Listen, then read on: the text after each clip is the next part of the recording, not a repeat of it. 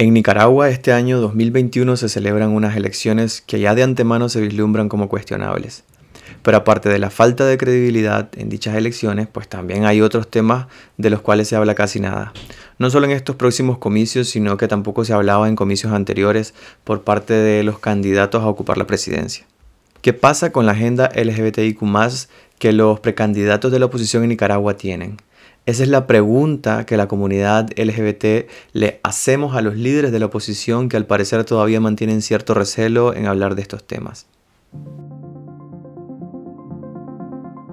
Bienvenidos a la podcast, el podcast LGBT de Despacho 505, un espacio que explora los complejos temas relacionados al colectivo en Nicaragua y Centroamérica. Además de ser unas elecciones que de antemano ya están siendo cuestionadas por la falta de legitimidad, el dictador Daniel Ortega ha dado un nuevo golpe a la democracia de Nicaragua el pasado diciembre de 2020, con la aprobación de la llamada Ley de Defensa de los Derechos del Pueblo a la Independencia, la Soberanía y la Autodeterminación para la Paz. Una ley que el dictador ha hecho a su medida y con la que elimina por completo la competencia política para las próximas elecciones en noviembre de 2021. Y es que esta ley ha sido condenada por Human Rights Watch, eh, quien advirtió que al parecer la propuesta de Ortega está diseñada contra los opositores y en caso de ser aprobada, como ya ha sido, violaría abiertamente el derecho humano a la participación política. Pero para entrar en contexto, esta es más o menos la situación a la que se enfrenta la oposición en Nicaragua. Una oposición que aún se encuentra en proceso de unidad. Pero bueno, por un lado, inmediatamente después de la conformación de su nuevo Consejo Político, la Unidad Nacional, quien es una de las principales organizaciones de oposición, tiene que elegir liderazgos para tenerlos bien posicionados en el caso de que estos opten a ir por elecciones. Esto según declaraciones de Ivania Álvarez, quien es la dirigente de ese movimiento de oposición y que ha dicho al medio de comunicación La Vanguardia que ellos hablan de liderazgos y no de precandidatos a la presidencia porque estos estarán dispuestos a someterse a un nuevo proceso de selección con otros grupos disidentes en caso de que la oposición decida ir unida en las elecciones del 7 de noviembre próximo y siempre que haya condiciones para unos comicios transparentes, confiables y observados.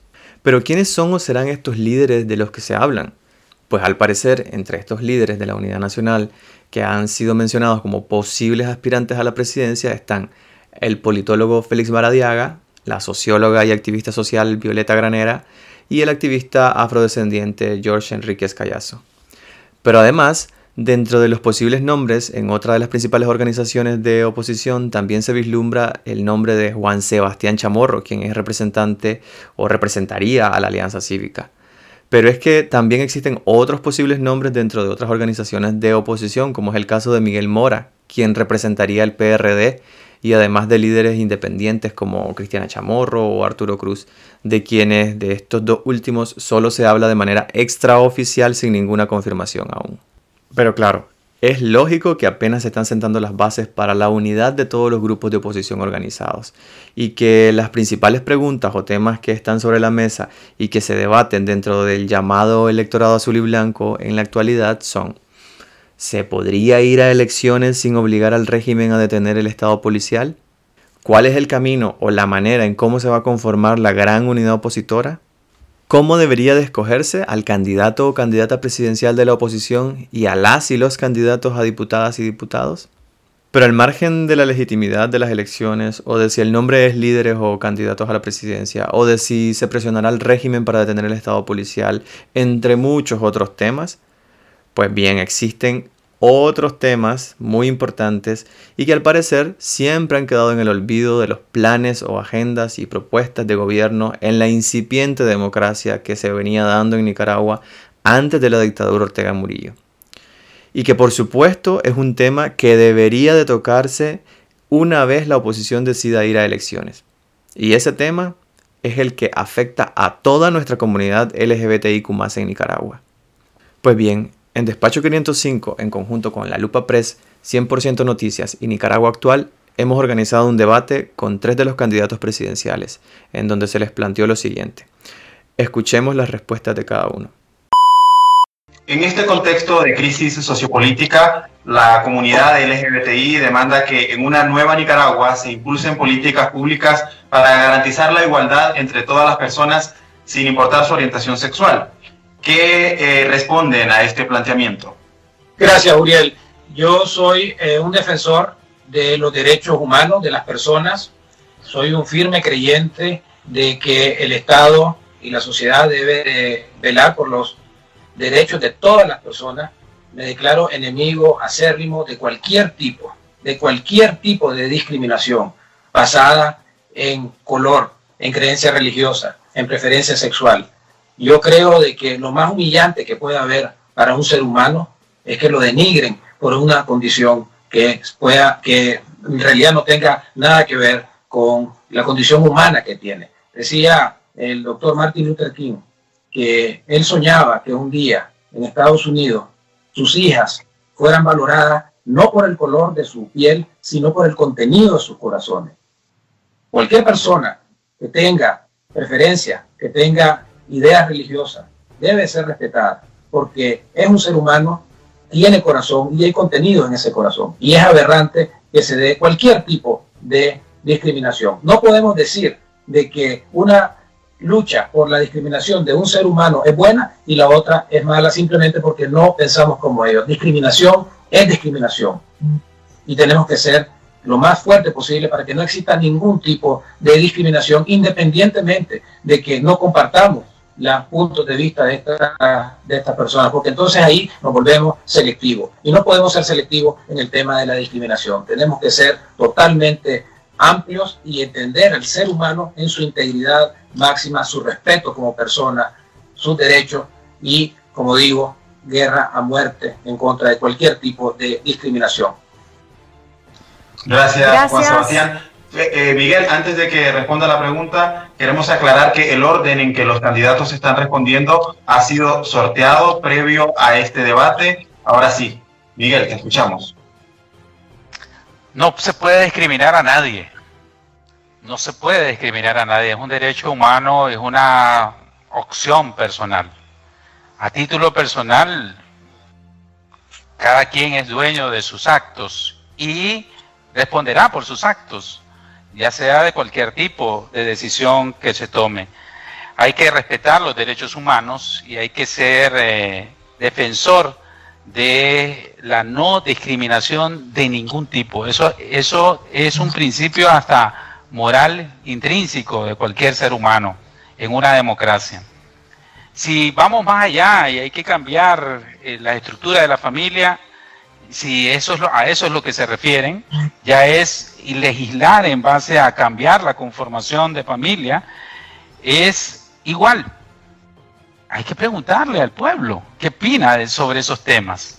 Y el pueblo que decida cómo definir la familia en, ese aspecto. Y hay que tener un proceso de educación con sumo respeto, porque eh, la dignidad humana está ante todo. Es amar al prójimo como a ti mismo. Y eso es un principio que tenemos que respetar a toda costa. Pero sí, si se quiere trastocar o proponer algo sobre el modo de ver la sociedad nicaragüense, la sociedad del siglo XXI, pues la, decisión siempre la va a tener un pueblo y un pueblo que tiene que tener un proceso de formación. Y, el pueblo va a decidir en una consulta democrática, amplia, transparente y, y popular sobre este y otros temas que se han vuelto tabú y muy modernos en los últimos años a nivel mundial. Gracias, Miguel, por tu respuesta. Félix, te escuchamos. Dos minutos. La nueva Nicaragua debe ser una en donde el único color que nuestros ojos vean en términos de instituciones, de leyes, sea el azul y blanco. Es decir, la igualdad ante la ley, el pleno respeto a la dignidad de las personas, el pleno respeto a los derechos humanos. Rechazo categóricamente cualquier tipo de discriminación. En ese sentido, eh, quiero compartir de que cuando eh, me tocó crecer como exiliado, eh, viví en carne propia la discriminación como exiliado y aquellos que hemos vivido en carne propia, ser vistos como ciudadanos de segunda clase por nuestro origen nacional, creo que conocen mi vida, saben de que fui indocumentado durante mi infancia y eso es realmente algo muy doloroso cuando al ser humano no se le evalúa por eh, su integridad, por sus ideas, por sus aportes, por su derecho natural, sino por su origen, por su pensamiento, por su nacionalidad, por su color de piel. Por esa razón, eh, basada en esa experiencia de discriminación que tantos miles y miles de exiliados hemos conocido, debemos recordar de que no debe haber discriminación por ningún tipo de condición, ni de clase, ni de apellido, ni de orientación sexual. En ese sentido, me declaro como una persona que se compromete a defender de que los nicaragüenses tengamos una nación, un Estado de Derecho que defienda las garantías constitucionales y los derechos humanos universales para todo nicaragüense sin ninguna excepción, donde no haya discriminación absolutamente de ningún tipo.